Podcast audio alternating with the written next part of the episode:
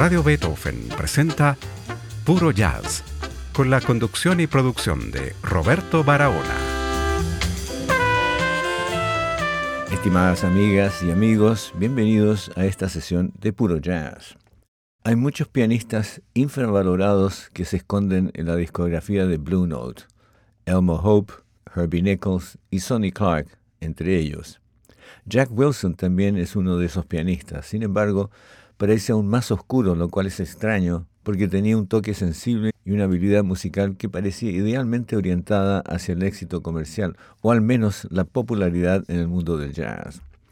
En Easterly Winds, su segundo álbum para Blue Note, Wilson mantiene el tono bastante diverso, tanto en sus temas originales como los del repertorio del jazz.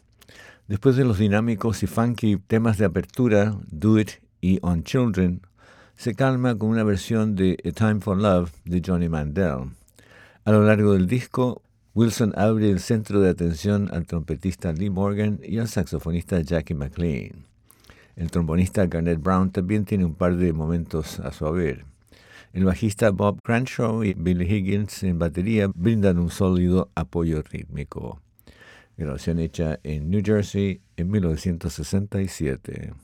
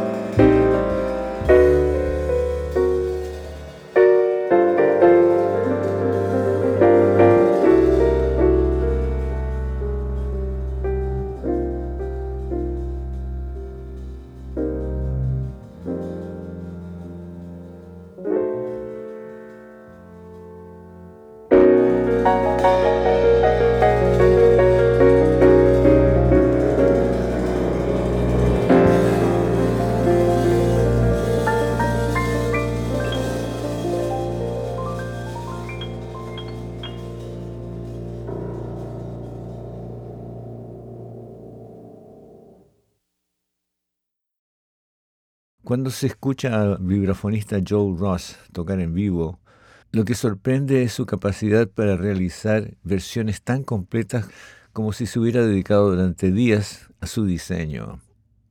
Un grupo de estas improvisaciones proporciona el material para las siete obras de The Parable of the Poet, la parábola del poeta, su tercer lanzamiento para Blue Note.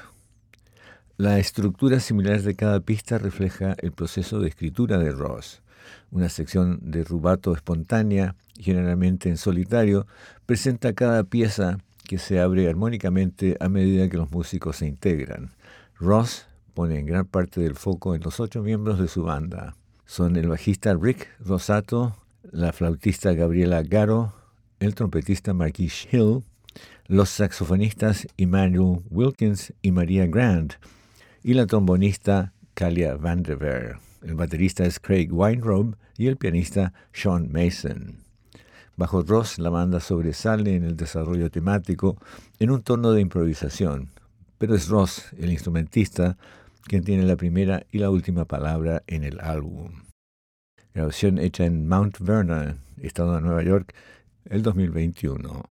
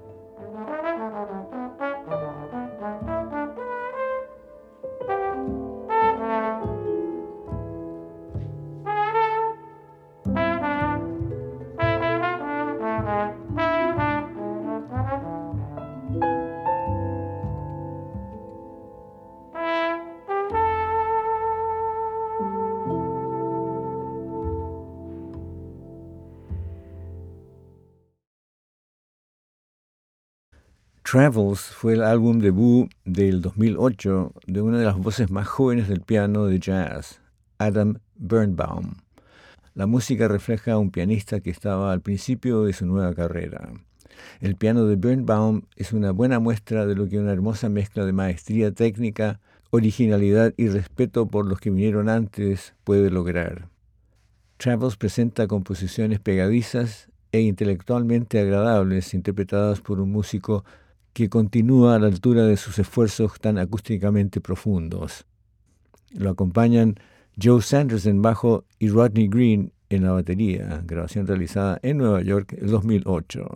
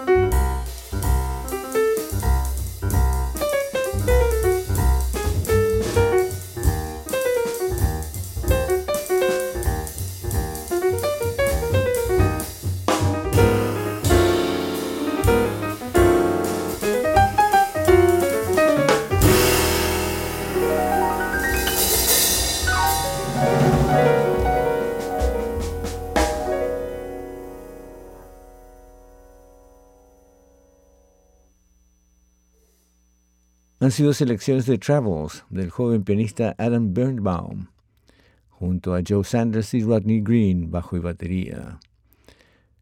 Información detallada de esta música en purojazz.com. Y ahora escuchemos a José Oplustil y sus programas Archivo Maestro, seguido por Siglo XXI. Muy buenas noches.